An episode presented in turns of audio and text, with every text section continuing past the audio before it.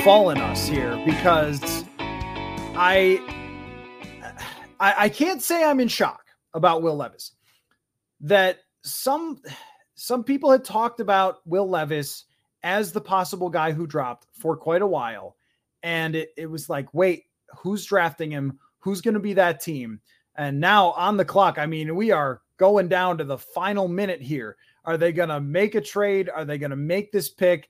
Are they gonna are they gonna let the clock run out Kevin Williams style? What are we doing?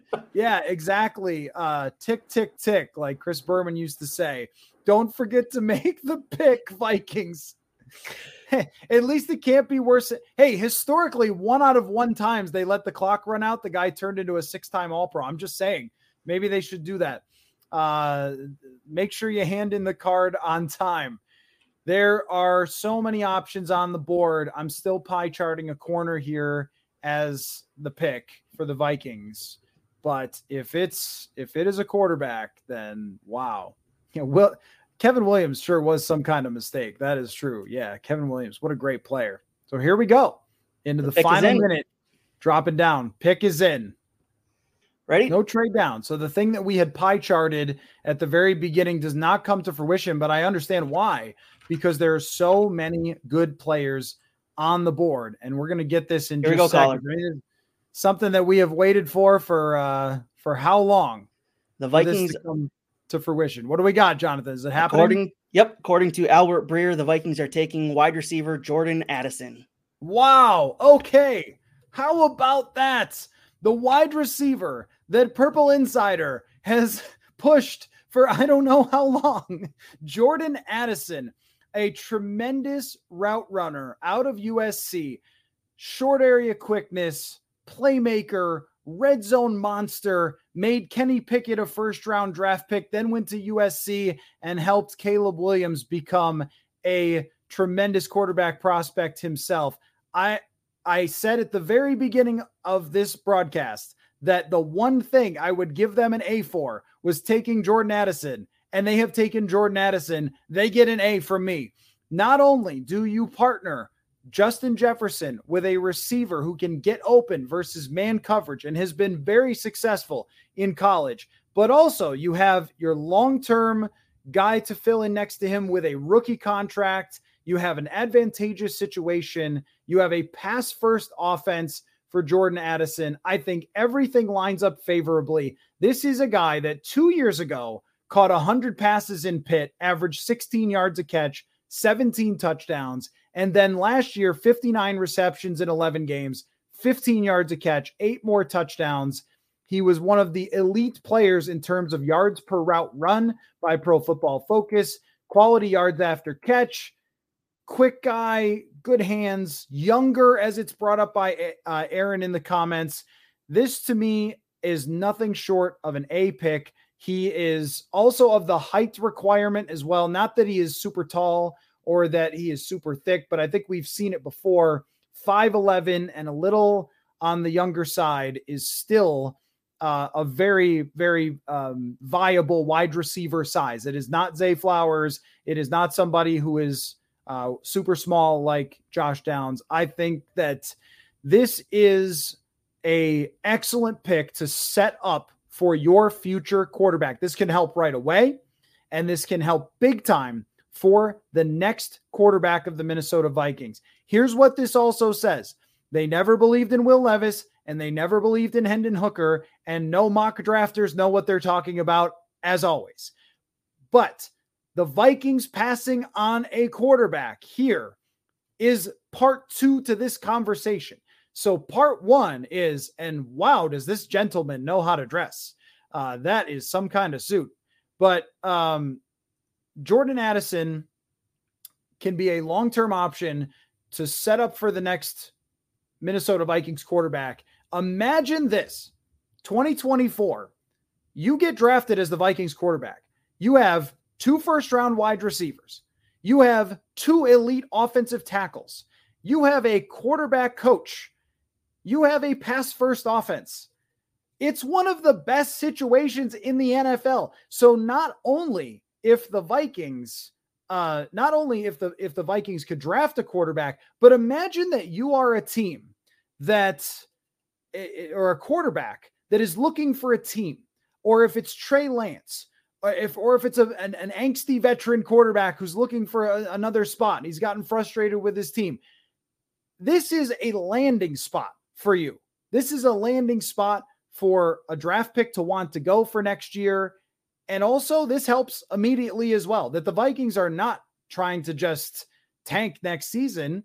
Uh, they want Jordan Addison to step in. So I can't say enough how much I like this draft pick for the Vikings to take Jordan Addison as also the player that I had kind of thought had the most skills that would transfer over. And look, we learn lessons from what we see. I've seen Stefon Diggs and Adam Thielen become successful receivers from route running, separation. That is what Jordan Addison does the best. He's got the production to go along with it. He did fine at the NFL combine to meet the standards. He has a little bit of everything, and I would not be shocked at all if he ends up being the best wide receiver out of this entire class. This reminds me a lot now of AJ Brown and of DeVonta Smith uh, in Philadelphia. Weapons are winning in the NFL, and Jordan Addison is the pick. A great job by the Vikings, not to trade down, not to mess around. And you know what? I understand the argument to go defense, and that would be that the defense was really bad. But cornerbacks in the back end of the first round, it's to me, it's a much riskier position to take than it is wide receiver that you can put in this super favorable position. And I think that's one of the reasons we see more receivers succeed than corners because corners, yes, there's zone versus man, everything else. But ultimately, it's if you get beat, like you're just not a good corner. If you have weaknesses as a receiver, you can find lots of ways to work that player in. And I think that the Vikings now, with Jordan Addison, who's played all over the field, with KJ Osborne, who works inside the slot more often, with Justin Jefferson, who can play anywhere. I think that the Vikings have one of the most dangerous and versatile groups of weapons in the NFL if Jordan Addison makes the jump from USC. But also recently, and, and again, helmet scouting not allowed, but recently we have seen a lot of these types, a little bit on the you know less weight, a little bit undersized, that as long as you create separation and you've got great instincts for the position, you can become a very good wide receiver. So we never know how it's going to play out. That's always something that we will say, always and forever, that we never know how someone's going to make that transition into the NFL. But boy, I think they picked a really, really good player to drop in. They made a really, really good bet on this player. And it's we didn't even mention TJ Hockenson as well, who I think that they will eventually um, sign to a long-term contract extension. So this is as good of a draft pick as the Vikings have made probably since Justin Jefferson in my mind where it fit positional value, it fit need, it fit the thing that drives success in the NFL, which is throwing the football. So, a great pick by the Vikings, a great decision to just stay there and to not pick Will Levis and not go in on a quarterback who is clearly the Vikings and the NFL seeing as too inaccurate, far too flawed, and more of a Paxton Lynch, more of a Jimmy Clausen than a Josh Allen. So there's the take right off the bat. And to help, formerly an intern of Purple Insider, now works for PGAtour.com, but has been paying very close attention to the draft and had to include on this draft broadcast Paul Hodowanik to break it all down. I needed you here tonight, Paul. This is this is a Matthew and Paul Hodowanik moment, like so many big games were this year. So before you officially move, you know, move away and everything else, you're still a Vikings uh, follower forever. Your opinion, Paul Hodowanik, on Jordan Addison being selected with the number 23 overall pick. I mean, Matt, how many times did we ask for this team to draft a number three wide receiver? Just year after year after year. They wouldn't listen to us. We wanted them to take Jameson Williams last year. We wanted to take them. Just every year we've been shouting from the rooftops for anyone that could hear us, get another receiver. And so obviously you lose Adam Thielen, but honestly, your number two wide receiver is going to be TJ Hockenson going into next year. This guy, Jordan Addison, is going to be, at least at the beginning, probably your number three target in terms of how many um, targets are kind of going around between Jefferson, Hockenson, and now Addison.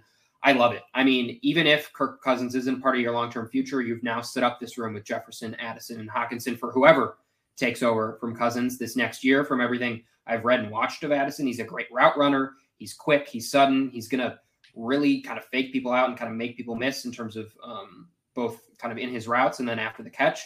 Obviously, the weight is a concern. He's very wiry, uh, slim frame, so they're going to obviously need him to bulk up a little bit, or he just isn't going to be able to hang up as much in run blocking situations and if he gets kind of pressed at the line of scrimmage. So those are certainly real concerns. But just from a perspective of going all in and putting resources into your offense and into the positions that you need to put the resources into the most, this makes so much sense for them. He's the Biletnikoff winner from last year, just highly, highly productive at USC. Like it's a lot of markers that it checks off. Uh, and so, just from a process standpoint, you never know if these draft picks work out. But from a process standpoint, if you can do it better than most, uh, like every time, you're going to end up with you know better players more of the time. And so, this is a great process pick. They didn't have to go up to get him. They kind of fell in his lap. I think he was Dane Brugler's second uh, wide receiver. I think he was, yeah, I mean, he was kind of up and down right behind Jaxon Smith-Njigba. And yeah, I mean, if Zay Flowers was ahead of him, Jordan Addison was usually the third uh, wide receiver right in there. So proper value for them. They got it kind of right in the run of wide receivers. I think they could have traded back if they wanted to, and we can kind of talk about that. I just don't know if the market was there because it seemed like the Ravens also were trying to trade back a pick before them. And then the Vikings took the clock all the way down to 30 seconds. So clearly they were maneuvering a bit. Uh, but to stay at their pick, they got to be pretty happy with who they got. Well, I also think as the Giants take Deonte Banks, I also think the Giants would have taken Jordan Addison. I mean, because the Giants need a wide receiver and if you were going to have to move back past teams that needed wide receiver, you could miss out on your guy. And I don't think they wanted to do that. Uh, clearly, the NFL not as high on Joey Porter Jr. as we thought, and uh, some other the edge rushers that they're just not interested in some of the pass rushers until you know the back end here. Uh, but as far as staying at 23, taking your pick, when we talk about I, I want to explain what surplus value means because I throw it around all the time. And I think that maybe I don't take the time to kind of like break it down. If you draft a number two wide receiver and he becomes a very good player. Now let's go back and look at the production from Vikings number two wide receivers of past years. Many times they have been excellent. Eh, I mean, we're talking 100 catches in 2018 from the Vikings' number two wide receiver, or 60 or 70 receptions from the number two. How valuable has that been to Sam Bradford, to Teddy Bridgewater, to Case Keenum, to you know Kirk Cousins?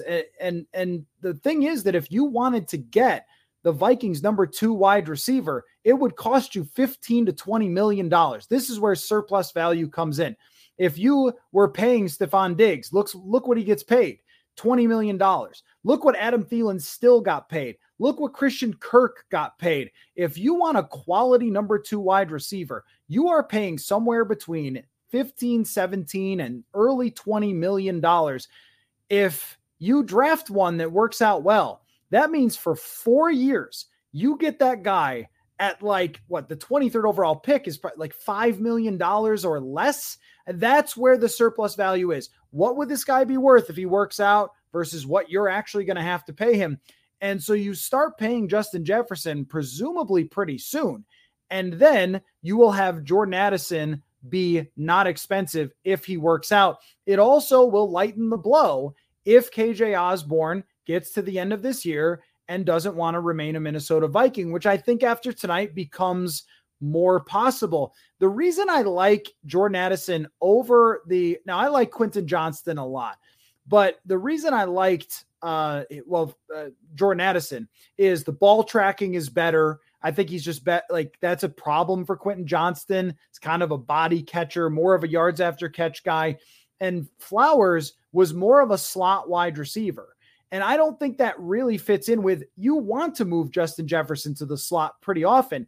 They needed an outside guy. Uh, and then that's not all Jordan Addison has done. When I look at his usage, he's been versatile, but he has played more often in the outside than he has in the slot, which I think the Vikings would look for that uh, as something that they needed. And just reading what it says on, on PFF, Addison is one of the higher floors among receivers in this class due to his blend of route running chops and all around athleticism, production, route running, success in a big conference against good competition, two different schools he played extremely well for. It is really hard to make a case against this, uh, uh, Paul. I, I, I just feel like it checks every single box except for except for one. He doesn't play quarterback. So I want your opinion on but you know what? You missed a little half rant, but I can go back okay. and do it again about the okay. mock the mock draft community. Oh, you want sure. it? Why don't I just do it now? what what's the deal, folks? What's the deal? I was told repeatedly by supposedly the most dialed in mock drafters in this here universe in Roger Goodell's America in 2023 the most dialed in reporters, the smartest mock drafters, the greatest scouts who write all of their brilliant scouting reports because they're so good at scouting, once again have just gone total disaster in trying to pick out who the most obvious positions to watch are. These people have no idea what they're doing. And every year we get duped and fall for it repeatedly of the like, well, it makes so much sense. And people are saying, and an executive told me, and a scout told me, it's garbage. It's garbage. We can talk about the scenarios, but anybody who pretends that they know how to scout like the NFL, they don't. Okay. Don't believe that. I, think the best draft analysts tell you the strengths and weaknesses of a player. But if they're going to tell you where these guys are going to go, they are just lying to you. It's completely fraudulent. So, anyway, that's proof again here tonight. And, and it has been so many times over and over and over. And just ask Malik Willis. That poor guy thought he was going in the first round. And then this poor guy thought he was too, based on a bunch of bogus guessing from mock drafters.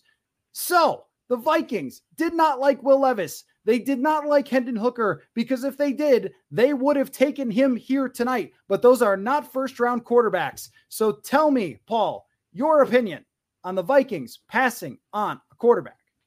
Yeah, I mean, it certainly would have been better if they picked Will Levis. It would have been better than Hendon Hooker in my mind.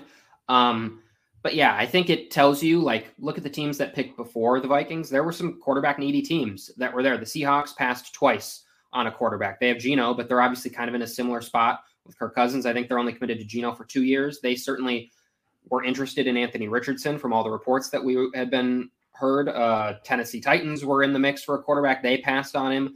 Washington is very confident apparently in Sam Howell, but I have to imagine if someone was good enough for them to threaten, I don't think Sam Howell's too far of a bar to clear. Like you just go up and down and uh, plenty of teams passed on him and now the Vikings have passed on him. So clearly the NFL is telling you something with that. So I think from the consensus, like uh, big boards, he was around 26. So I definitely had an issue with him going off the board in that top five range. That talk about him going to the Colts just always felt nonsense to me, or just not nonsense in that obviously people felt like they knew what they were talking about, but nonsense and I didn't see the player in an early first round draft pick.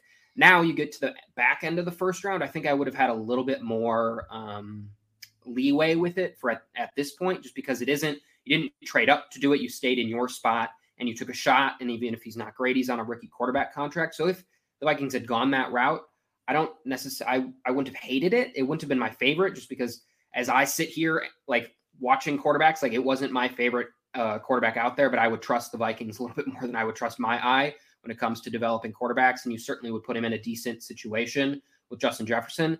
But overall, it was a bit of a sigh of relief for me at this point. We talk a lot about wanting to like take advantage of that rookie quarterback contract, but if you don't hit or if you don't like it, you shouldn't just take a guy to take a guy. So it's that's that's just how it goes. And so I'm happy they didn't go with Will Levis. I think it was probably smart to go wide receiver or cornerback. They obviously go wide receiver. Uh, we'll see if he kind of is one of these last picks in the in the end of this round. We haven't obviously gotten to that point yet. If someone comes and tries to trade up, the Falcons could do it. Several other teams could do it. But yeah, we now have two years of evidence of we're uh, the the the mock drafters, the prognosticators. I think again, everyone just sits here talking about it for months on months on end, and we all hear about how important it is to get a quarterback. And I think we just implicitly bring these guys up the draft board when they're certainly not worth it. And clearly, what we're learning tonight is Will Levis is not worth that first round pick. Yeah, no, that's entirely correct. And that, you know, those very, very poor numbers, they mattered. His poor performance in the pocket, the fact that he took tons of hits, the fact that he made tons of mistakes uh, from clean pockets, did not have even good statistics when playing in a clean pocket. All of these things would be very disturbing. And I think if there is a lesson of the future, it's when PFF gives you a stat that the dude gets sacked a bunch or that he's under pressure all the time and you watch him and he's and he's not processing it quickly and he's getting hit tons the NFL's not going to like that and that was the uh, that was the Malik Willis problem and that's the Will Levis problem and I think that's actually the Hendon Hooker problem as well as great as he is accurate down the field because you have to be so good when it comes to in the pocket of navigating that. And we saw it with Kellen Mond where he just couldn't see it in the practice field and never got on the real field. And even when he did in, in preseason games, it was miserable because he just could not process what was going on quick enough. There's like 20 dudes in existence at any time in this universe who can do that. And if the NFL thinks you aren't one of them, they are not investing in you. And when he at his pro day couldn't even throw accurate passes on intermediate dropbacks against no one, it was a pretty clear sign, or in hindsight, I guess we could say a pretty clear sign that the NFL was not going to like that when he didn't have a very good pro day. I guess what I just tend to rage against is the idea that, you know, people watching TV tape and looking at, you know, whatever um, taking wild guesses are, are, telling us enough about these players that the NFL is actually going to see with all of their resources. That is kind of what drives me nuts. Is you have redditors saying this or whatever, and it's you. Know, oh well, the Vegas line has this or that. Well, the Vegas line doesn't matter because they don't know either. The only people that know are in those buildings, and once again, it is proven. But I don't want to get too far off track because I want to stay on just the general thing of they didn't pick a quarterback. They picked a receiver that we all like. But that means, Paul, that quarterback is either Trey Lance or next year, unless they pick one in the third, but that's not a future quarterback. That is a total lottery ticket. How do you view uh, what happens at quarterback now that they have decided to create – a cocoon of players that are good at football around whatever quarterback they take. I mean, they've really just whoever sits down in that chair, QB1 in 2024, is is a golden throne of talent around that player and the situation. But we don't know who it's going to be. So, what is your opinion on who it's going to be? Yeah, I mean, it really is just kind of passing off the risk for another year. Uh, obviously, there's risk involved with Will Levis. There's risk involved with anyone they would have taken this year. And now you're just kind of pushing that back a year. And you're saying we're going to go into next year, and we clearly don't feel like Kirk Cousins. We don't. We're not confident Kirk Cousins is the solution moving forward. And so it, it, to me, it's there's a lot of risk with Will Levis, but there's a lot of risk for waiting. There's a lot of risk on betting on Trey Lance if they want to go try, go out and trade Trey Lance. There's a lot of risk if they want to try to extend Kirk Cousins again. There's a lot of risk if they just roll into next year's draft and feel like they need to draft a quarterback. That's not a position you want to be in heading into next year's draft where you feel like your only option is to pick a guy because that's when you end up with a Christian Ponder situation or you end up in a situation where you're trading a ton of draft capital to go up and get someone or you're just dealing in kind of the mediocrity you're mired in the mediocrity where you're going to get a Marcus Mariota or something like that. So obviously, every year we do this with the wow, the quarterbacks look a lot better for next year, but I don't know how much different this Vikings roster. I mean, I don't think they're going to win as many games as they did last year. Obviously, we know a lot of that was unsustainable and they've lost some players. But in general, we know a Kirk Cousins led team, a team with this much talent now on the offensive side of the ball, they're not going to be horrendous. They're going to end up picking in the mid mid teens, late teens, early 20s. That's just how this goes.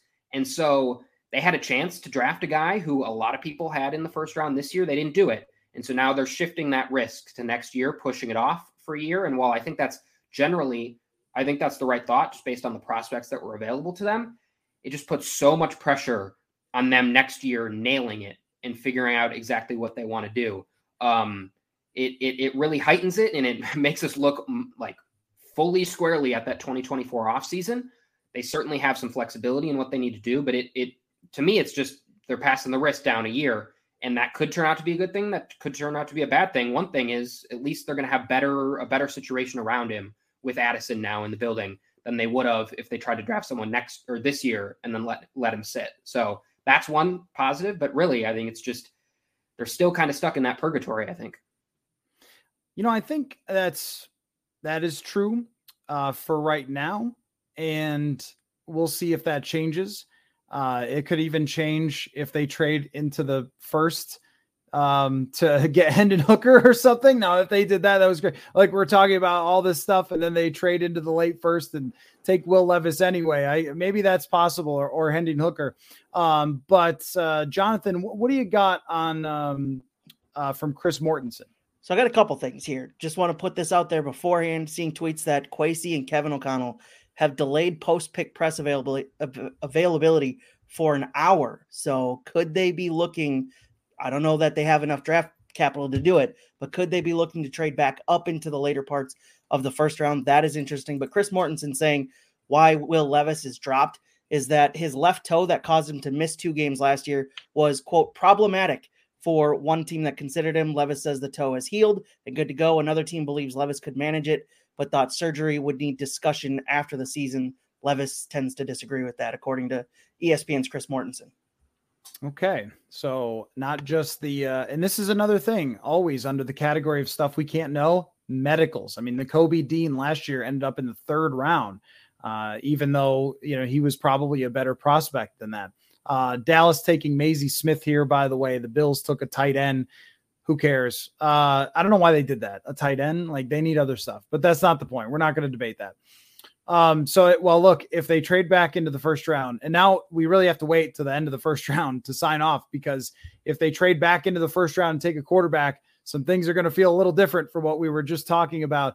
But I agree with you, Paul, that um, you are kind of pushing that decision down the road at the same time, what's behind door number two or nothing? And that was like this year, it just there may have been nothing. It may have been there's too many questions about Will Levis. There's too many questions about Hendon Hooker to pin your futures on them. And with Anthony Richardson going number four, there's no other choice. I it, like there's who who would you rather have? Nothing or you know like or someone you don't want? th- that was the last thing that I would have ever said the Vikings should do, which would be, hey, why don't you just take someone just to take someone? There might be some argument for that uh, if you evaluate him as a first round prospect, but there's no argument for saying a former quarterback as your head coach in Kevin O'Connell should be paired with someone he doesn't believe in. I mean that that is not something I w- ever would have asked him to do. So then what's your other choice? Your other choice is to ask about Trey Lance. Your other choice is to go into next year. And like you said, let's say you get the 16th pick, but next year they might have more draft capital to work with. Or next year, knowing that all these other foundational pieces are set on offense, you can trade whatever to get up into the top 10 to take that quarterback. And even if that doesn't happen, there will be quarterbacks who are disgruntled. There will be free agent veteran quarterbacks. There will be like things happen in the league where guys become available that you did not expect before based on whatever happened. So, uh, you know, I, I guess I just think, um, sorry, this is too funny not to put on the board. Tom Brady takes a year off and then signs with the Vikings. Gosh, you just never know, right? He does have a Minnesota connection, is my understanding. So you never know. Uh, and, but they would have a chance to do a lot of different things then where the options right now are just not favorable unless it was going to be Lamar Jackson, but that ended today. Yeah. So I, I think that the, the um as far as like the big takeaways here, Paul, before I let you go, and thanks for popping on here.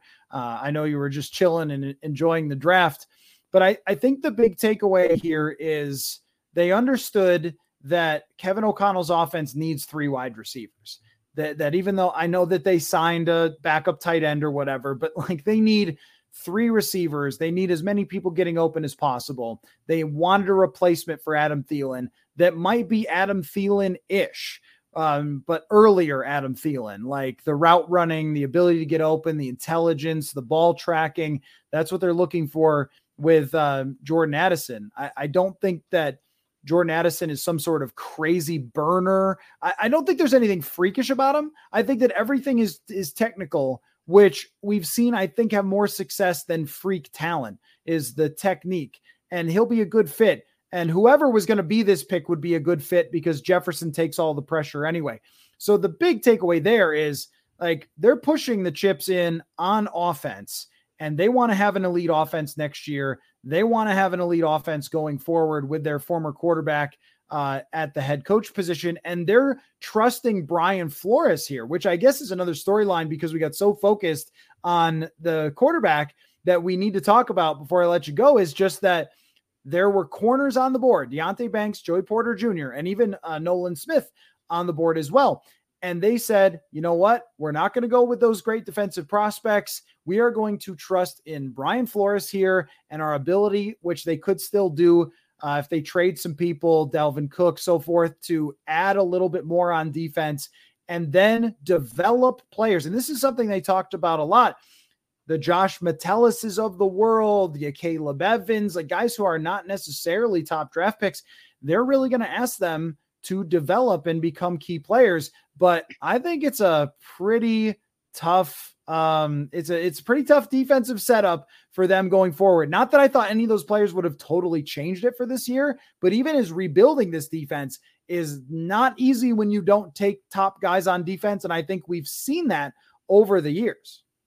Yeah i would expect it to be pretty defense heavy the rest of the way uh with this draft with the limited picks that they do have. And yeah, I mean, I think it's kind of the age old question that we talk about a lot here offense, defense, and which one's more valuable and which positions are more valuable. And I think just kind of, again, the surplus value you can get from a wide receiver, just the kind of game breaking ability you can get from a wide receiver is just that much greater than a cornerback who could play super well. But if you have a nickel that sucks and just is getting burned, it's not going to matter how great he is out there. And so clearly they need to raise kind of their weakest links on defense. And they certainly still have some weakest links that they probably want to get out of there with some better players to put in. And that's what I would anticipate over the next few kind of um, picks in this draft. They try to address some of those things. But I don't, yeah, I mean, I, I think it's going to be obvious the defense probably isn't going to be great next year and they're going to be relying on their offense. And I think that's probably a better way to go than to try to be marginally better on defense with one pick in the addition of Brian Flores and then your offense being the same. I think your best bet is to just try to have a gangbusters offense that is putting a ton of pressure on the other offense to go score, which then creates turnover opportunities and puts you in a better spot and you're forcing them to pass if you're up on them all the time. Like I don't think the Vikings were in a position with this draft to fully solve the defense in any respect. So I think kind of leaning into your strengths can be a winning strategy for them moving forward. It sets them up better moving forward for whatever quarterback takes over, as we said.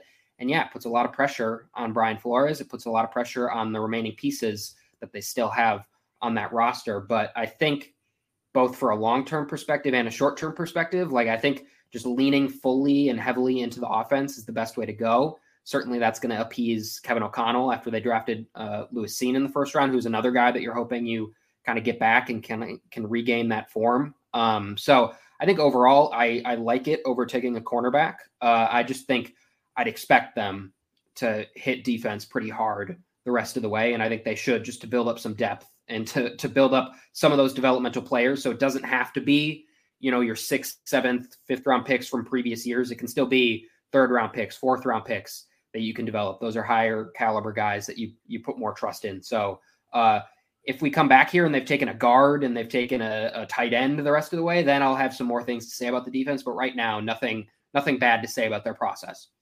I would not be surprised if every pick from here on out was defense after this, but uh, I am giving it nothing short of an A. Before you go, Paul, and then uh, we'll get everybody's reaction and read some uh, comments here, and we'll stay on until the 30 second pick just in case something crazy happens. Why don't you grade it? I mean, we we love to grading drafts is almost as ridiculous as trying to project where um, quarterbacks will be taken from year to year. But let's have fun anyway. I'm giving it an A. What are you giving it?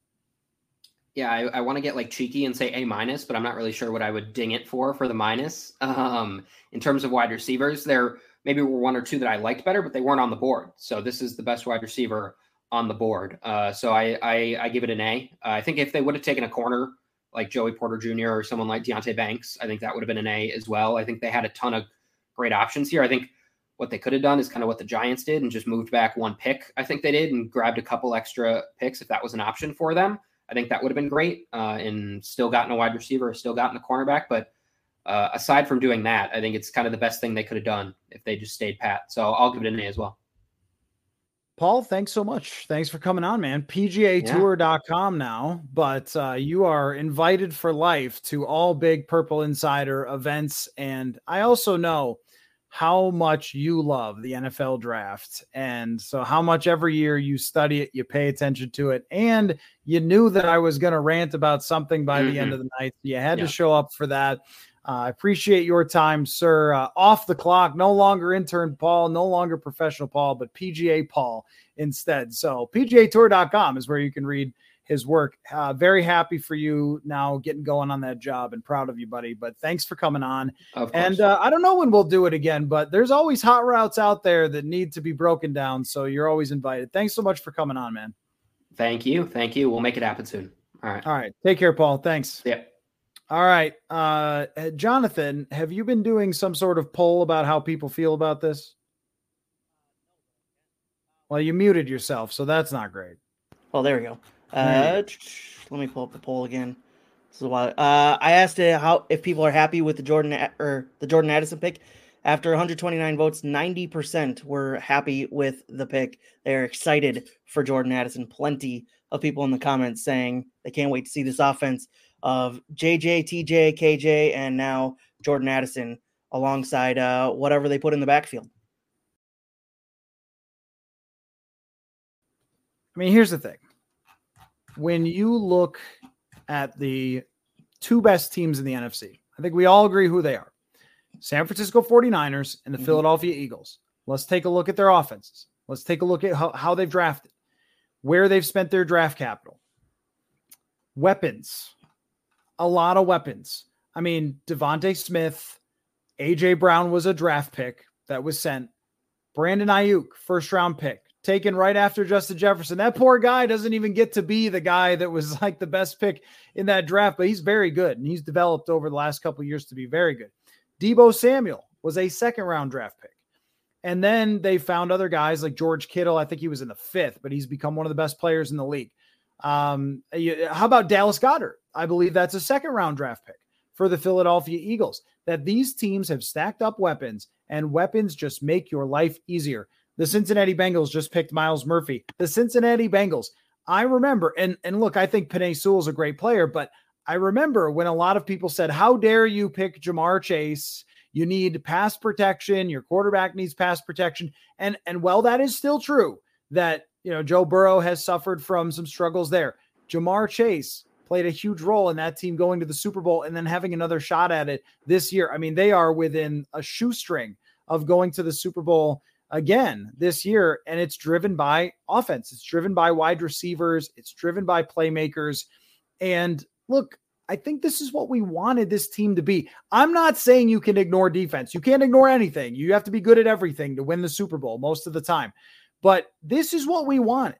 We wanted a head coach and a front office that were going to do stuff like this, which is, you know what? Technically speaking, we probably need something else more, but we don't really because we need the most valuable thing more. And they replace Adam Thielen as well. Like that is a big loss. Adam Thielen caught 70 passes last year.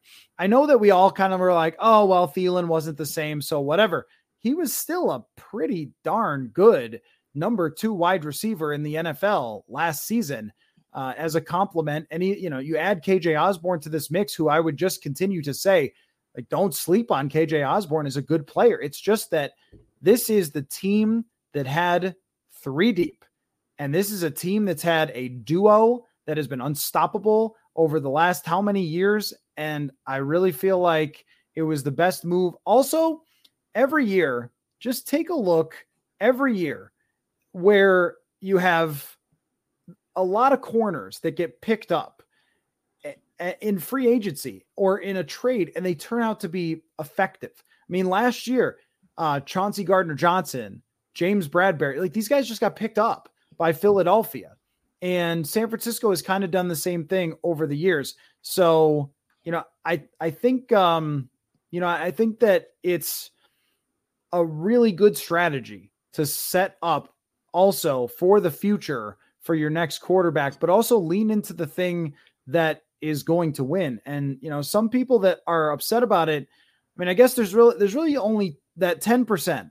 There's really only two ways to be unhappy with it. One is if you thought they should have drafted the corner. And I'll listen to it. I'll listen to it uh, because look, the cornerback situation is very shoddy. And there were two really good cornerback prospects there. If you wanted One of still there. Joey Porter still, still there. He's still there, yeah. Wow. So if wow. if they're pushing back their press conference, which we've seen other uh, GMs and head coaches almost come out immediately. The Buffalo Bills, uh, Brandon Beane came out almost immediately after they picked their tight end and was talking about it with the press. So if they've pushed that back because Joey Porter's still there, and you've got three teams left, there's still maybe a deal there to be made to move up back into the first round to take one of the better quarterback cornerbacks in this class. It seems like it would be not that easy to go from no. 87 all the way up. So if you're doing it, then you really better do it. And if they're going to trade up, then they're not going to trade up, at least in my opinion, for one of those quarterbacks because the quarterbacks are likely to make it into the yeah. second round. There's just no teams like you have right now is New Orleans, Philadelphia, Chargers. Like these are not teams that need quarterbacks. Or I'm sorry, Kansas City. Uh, these are not teams that need quarterbacks. Um, they also might be trying to trade a player in this situation too. Kansas City could really use Za'Darius Smith. I'm just saying. Uh, like they lost, I think Frank Clark in the offseason. So yeah, there is a chance that they're still moving up, or maybe they're just on, you know, just in, in general, uh, on the phone trying to see kind of how things are going to lay out for tomorrow and get things set up for potentially trading up tomorrow. But um, you know, I think if you if you wanted the corner, I am not going to tell you you're a fool by any means because I think they need the corner.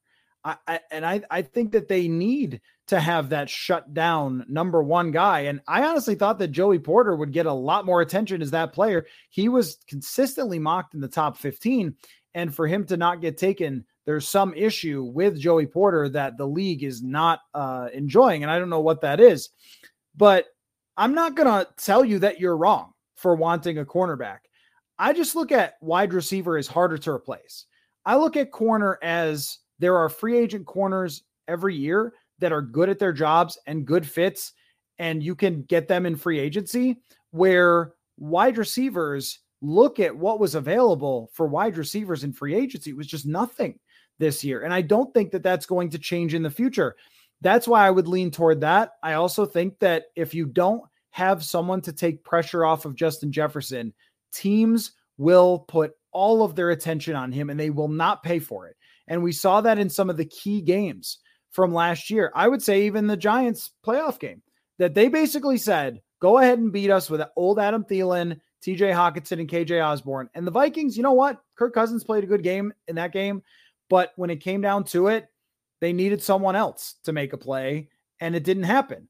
And I think that you get Jordan Addison because of that. So I lean toward Jordan Addison as it would have been my pick. It, I honestly think that it might have been my very first mock pick. I we mocked it a bunch of times, or we simmed it a bunch of times, and uh, I guess we mocked it into existence with the Vikings. But it just made so much sense from day one. But there are questions here that still remain, big questions for this team, including how they are going to build up the rest of this defense. They need interior pass rush, they need edge rushers, they need corners, and they don't have a whole heck of a lot of draft capital to do it. So we're on pick 29, Bryan Bresee being taken. So now 30 and 31. And hilariously, Jonathan, there's only 31 because yep. the Miami Dolphins decided to take Tom Brady on a yacht with their owner and try to get him to buy some portion of the team and then come back as the quarterback. That's a real thing that happened.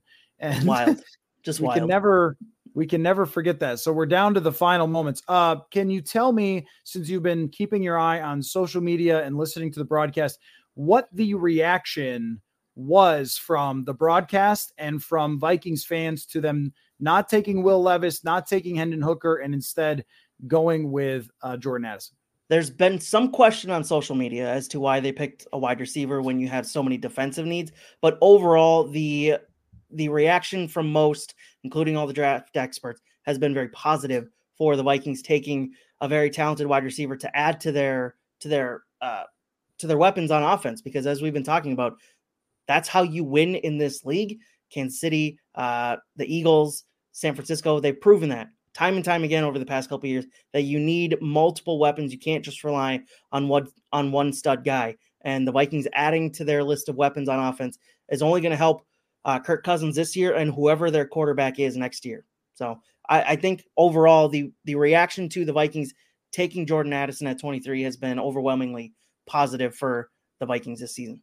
Yeah, th- this is a hard pick to fail with. I mean, I really think it is because it doesn't like last year. Let's just think about what happened last year when they traded back and they traded back as far as they did it was like, okay, they must have an idea of who's going to be there at the back of the first round that we're going to take that's a key position and so forth. And when they take a safety, I, there was just air that went out of the room of like, okay, but there are so many other key position needs here. You're taking a safety. Is that the right direction to go? It was immediately questionable. And Lewis Cine was a good prospect, but it was immediately one of those where you went, oh, where's the analytics on taking a first round safety? I, I don't really know if that's a good idea. So there was kind of a split there with the fan base and the fact that they also didn't get that first round draft pick um, for Detroit moving up as much as they did. Lots of questions there. I don't think that there's money questions here. I, I think it's very clear that they looked at Will Levis and said, you know what? Nope, this is not the guy that we're going to invest our entire future into. And gosh, they're showing him again. And I just feel dreadful. And okay, so here's the thing. They're showing on the, on the screen. ESPN Analytics had a 0.01 chance of or 0.1 chance of Will Levis being here. That's not how odds work. There was it's just not. It's just not. There was a decent chance that a quarterback, including him, mm-hmm. who was pretty consistently across the board thought of as the fourth best prospect, of dropping all the way out of the first round. There was decent odds of that. Just based on mocks, they didn't think so, but based on common sense of what we have seen. And we started to talk about him as the Drew Lock of this draft or, uh, you know, the, the Jimmy Clausen of this draft. We started talking about that when? Like the fifth pick, that that yeah. was a very realistic possibility. I mean, I, I, I just, when they put up a number like that, it just blows my mind. Like this has happened every single year that one quarterback is not as good of a prospect uh, as we thought. And I guess Will Levis ends up being that guy. And there's also injury issues. I feel terrible for him. I hate this. I can't mm-hmm. stand when they show the guy just agonizing over and over. But here's the reality he gets past these next two picks, which he will. These are the Super Bowl teams. Uh, the odds of him being a success outside of the first round just plummet. And I guess it just shows us that he was never a legitimate first round prospect. And uh, unfortunately for him, he's misled by a lot of analysts um, and probably people in his life that thought he was going to be taken much higher. So that's really unfortunate for him. But the fact that he ends up out of the first round and so does Hendon Hooker to me says the Vikings made the right choice they picked somebody that nobody thought was, or they passed on somebody that nobody thought was a first round pick. And the only other question I think that remains here is should they have traded back? Now, you need a partner to trade back with. And that it starts right there. So I'll be interested when uh, we'll probably we'll probably shut this down by the time I'll be able to hear you know later yeah. what Kwesi and Kevin O'Connell have to say about this. And uh, and on one of the questions, no doubt, will be, "Hey, uh, did you guys consider trading back?" The reason that I would be totally fine with them not trading back is, I mean, one, if nobody's offering anything good, you really can't do it twice. You can't have if you're Kwesi another year where everyone goes, dude, why can't you get anything in your trades? Um, but you know, I I I do think that uh, not trading back is a question. But if the Giants were going to take Jordan Addison, and that was the guy you really wanted. And there, I think that there was a big drop off from the wide receivers between Zay Flowers, Quentin Johnston, Jackson Smith-Njigba, and Jordan Addison. The next group is a pretty big fall off. So if you want to get one of those key guys, then you got to get them there. And if you're not, then you know um, that you know then then you're you can't trade back if you don't think you're going to be able to get one of those guys. And the Giants, I think, were were pretty dangerous um, for them. So we're down to the last couple picks here of the first round. Now ESPN is showing Pitts, Pittsburgh does not pick tonight, right? Do they pick tomorrow? No, Pittsburgh moved up with the Patriots and drafted oh. earlier. Okay, yeah, but wasn't that supposed to be the second round pick? I'm all confused because Miami lost their pick.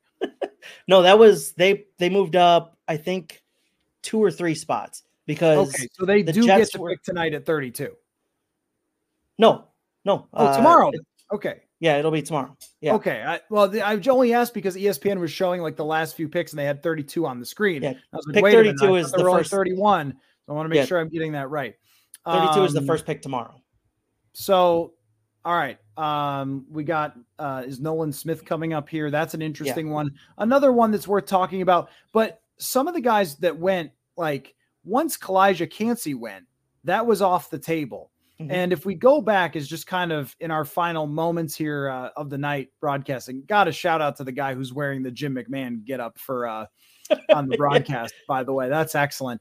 But as we go back to the very beginning, I think that this draft was really laid out for what it was going to be after the number four pick was Anthony Richardson, and then for the for the Vikings, what we knew was that there was going to be one big decision to make do they believe in Will Levis or Hendon Hooker? But really, Will Levis is the guy who had been thought of highly through this entire prospect, uh, or you know, this uh, lead up as a prospect. So that was really the big question because we knew that there were going to be other good prospects on the board, like Joey Porter Jr., like Deonte Banks, like Jordan Addison, and even potentially Calijah Kancey. But once he went. And once the run on receivers started, that was another part of it as well, where it was like the Vikings really have to take a receiver now. I don't think that they can move back too far because that run on receivers has started and teams are going to make sure that they are looking at someone like Jordan Addison. Heck, I mean, the, the Bills drafting a tight end, Jordan Addison might have been a target for them as well. So, how far could you reasonably move back? I think the other theme of this draft overall, aside from once again, we never know going in who the guy's going to be, but it's always somebody, is that certain teams still look at running backs, linebackers as being worth it. And one of those teams is the Detroit Lions and their draft. Now, let's consider something though about their draft. These things don't happen in a bubble in recent years, the Detroit Lions have done nothing but draft key positions. They drafted tackle. They drafted, I mean, they got lucky with a star receiver, but they, uh, in St. Brown, but they drafted a receiver last year. So they have drafted these key positions, a pass rusher in Aidan Hutchinson, and then they went crazy in the free agent market with cornerbacks. So they felt like the Lions felt like a playmaker out of the backfield the next Alvin Kamara, and a linebacker were the positions that they desperately needed to fill. And I can see the logic there. I don't like it or subscribe to it. I think, hey, look, look what Philadelphia does. Look what they're doing right now. Yeah. They just drafted Nolan Smith. Philadelphia just takes pass rushers in, until the end of the day. Pass and rushers San from Georgia specifically. And I buy it. Edge rushers, interior rushers, fat dudes. They just take them all. And I think it's a good strategy. So I think the Lions made a mistake, but I get it because if those actually work out, if if you know uh you know Jack Campbell is somebody that's really good for them, that's like having an Anthony Barr. I, I mean that that's like having someone who and and look Anthony Barr, you can argue about it, what his contract was or whatever else. He was a big piece for the Vikings, and I think that teams had to really factor for him. So there is some value in what they did in the short term. I don't know if it's really in the long term, and I think they took a big risk there. Um, you know, Chicago just going going very solid with Chicago. They didn't make any huge noise. They just decided, you know, we're going to get our tackle and that's it. Um, Philadelphia is a huge winner of this draft. I think the Houston Texans are big winners of this, even though they gave up as much as they did uh, to get their future franchise quarterback and Will Anderson and not mess around. Uh, aside from that, um, any uh, thoughts, uh, Jonathan, about the way that you know this whole thing played out?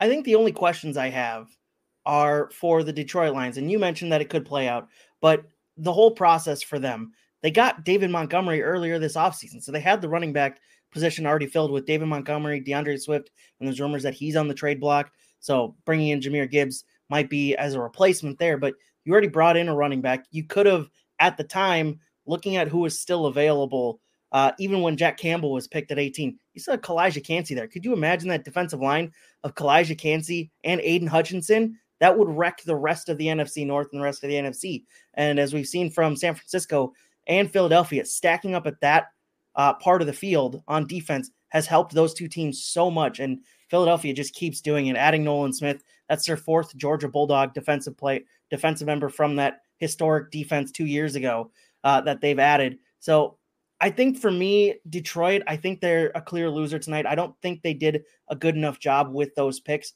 considering what was still available. I mean, looking at that, that kind of ruins it for me, despite the fact that those two guys could become really key pieces to their team going forward. It just right now, looking at it, immediate reaction, I'm questioning that. And it's funny how you and Will were talking about how Detroit was doing such a good job of making these trades and they're a team to kind of model yourself after. And then they go and make the running back pick at 13 and then a linebacker at 18. So it it flipped for them really quickly for me. Uh, I do I'm dumbfounded by how Philadelphia keeps getting away with having the best first rounds of every team. It seems like every single year. I mean, continuing to draft good defensive linemen who have skills who somehow drop to them every time dumbfounds me to the point where it's just like they they are playing this thing. They're playing the draft like a fiddle at this point. Yeah, I mean, I think um, with Detroit, if Campbell turns out to be this like Micah Parsons player who's rushing the passer and doing everything and is a complete monster, the problem is that when you draft Jordan Addison, if he's just okay, yeah. that's really good. That's a really good pick. If you draft Jack Campbell and he's just okay, then it's not a great pick for you, right? And okay linebackers everywhere. There's three okay linebackers in the yard right now in my front yard. They're everywhere uh, in free agency. Uh, but if you get an absolute monster, those guys can be, and, and I'm talking about the Fred Warner, the Eric Kendricks. So that's the one thing about it is if, and I just try to give the other side of that is that eh, though it is a very high bar, if the bar is reached, how good was Alvin Kamara? How good was Christian uh, McCaffrey? How good is Fred Warner? If you turn those players into those guys, there's going to be a problem. It's just that it has to turn into a Demario Davis or a Alvin Kamara for it actually to work. So Kansas City's on the board, and, they're running the clock down. Pick. What's that? They're running the clock down. yeah, they are. Uh, so if the Vikings don't make a trade here, then uh, we will call it an evening and, and put our bow on it. And um, you know, I guess we'll see. As you said, it's it's going all the way down here. But if they don't make a move, uh, then we'll we'll call it a night. And uh, I think tomorrow night I'm going to go out to TCO Performance Center and just do a regular podcast after that, uh, probably with some, you know, somebody out there, maybe Will Ragatz. But uh, I, I, really appreciate those guys stepping on to the stream today. Just brought a lot. Paul Hodowanik as well. And can't thank you enough, Jonathan, for everything you've done here tonight. I mean, you're on for the whole thing. You're running the scroll. You set up this whole this whole look uh, managing the polls, everything else. So just just tremendous work as expected, uh, Jonathan. Great stuff. So what about you, sir? Are you giving an A? You going? You just going with the crowd here? You're going to give the same uh, grade as everybody else? Yeah, I love the pick. I think it's great adding more weapons uh, to that offense because, as we said, because I said, as I said earlier, adding uh, adding a wide receiver to this offense when you just lost Adam Thielen, adding a young wide receiver to this core makes makes essentially your first two picks in this draft a wide receiver and a tight end who can help you out immensely. And yes, we're not going to get to pick that second overall or that second round pick because they traded it, but still if you look at it that way, you're adding two offensive weapons to this offense for whoever the next quarterback is because clearly it seems like they're going to move on from Kirk Cousins next season. So that helps him this season. It helps that competitive rebuild. Yes, they have plenty of holes in that defense that they still need to uh, fill, but with the amount of defensive players that are still available, I mean, it looks like Joey Porter's slipping through to the second round, which is just wow. astounding because it looks like, uh, not to spoil the pick, but it looks like Kansas City's not taking Joey Porter uh, with At 31. Point, you can spoil. Just tell me who it yeah. is. Uh, it is. I don't even know how to pronounce that. It's the defensive end from Kansas State. Uh, oh, okay, yeah, yeah. Uh, but yeah, it. So Joey Porter slips through. So can you make a trade up to the top of the second round to grab one of the better cornerback prospects and help yourself out immediately in that department as well? And it, I think after drafting in the first round an offensive player, you probably going to have to gift a bunch of defensive players to Brian Flores uh, to help him kind of mature and develop into defensive stars for your your team going forward. But I really like the pick.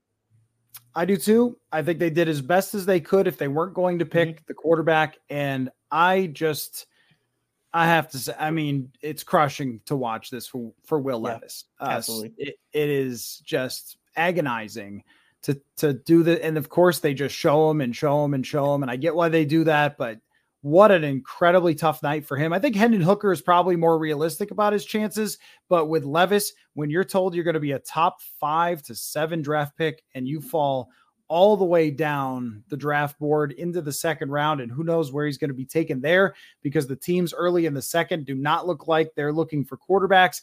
That even opens the door. Could the Vikings look at quarterback in the third round? Could they trade up? A lot of things. Could they make a player trade? Could they trade Za'Darius Smith, Dalvin Cook? Like there's so many options that are on the table for the Vikings tomorrow because they only have the 87th pick, I don't know about doing a live stream all the way through. Probably just look for the podcast and video uh, after from TCO Performance Center. I want to be out there also for the press conferences tomorrow and things like that. But thank you all so much for listening, for following along. Some of you were on here in the comments for all four hours of this, and I just cannot tell you how much I appreciate your dedication. Uh, you guys are what makes Purple Insider so great and so much fun to do this. So thank you so much to every one of you. Thank you again, Jonathan, to all the guests. We had a ton of fun. I mean, just this was great. This was great. I I was so prepared.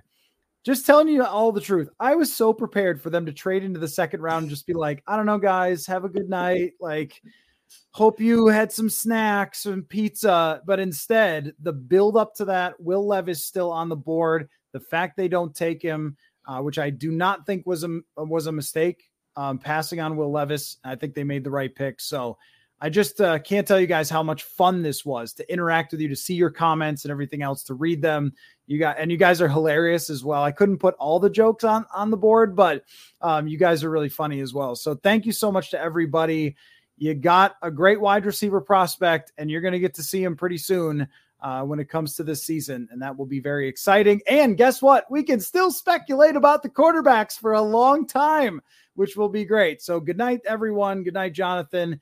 Thank you so much, and we will see you guys again very soon. Appreciate it, everybody.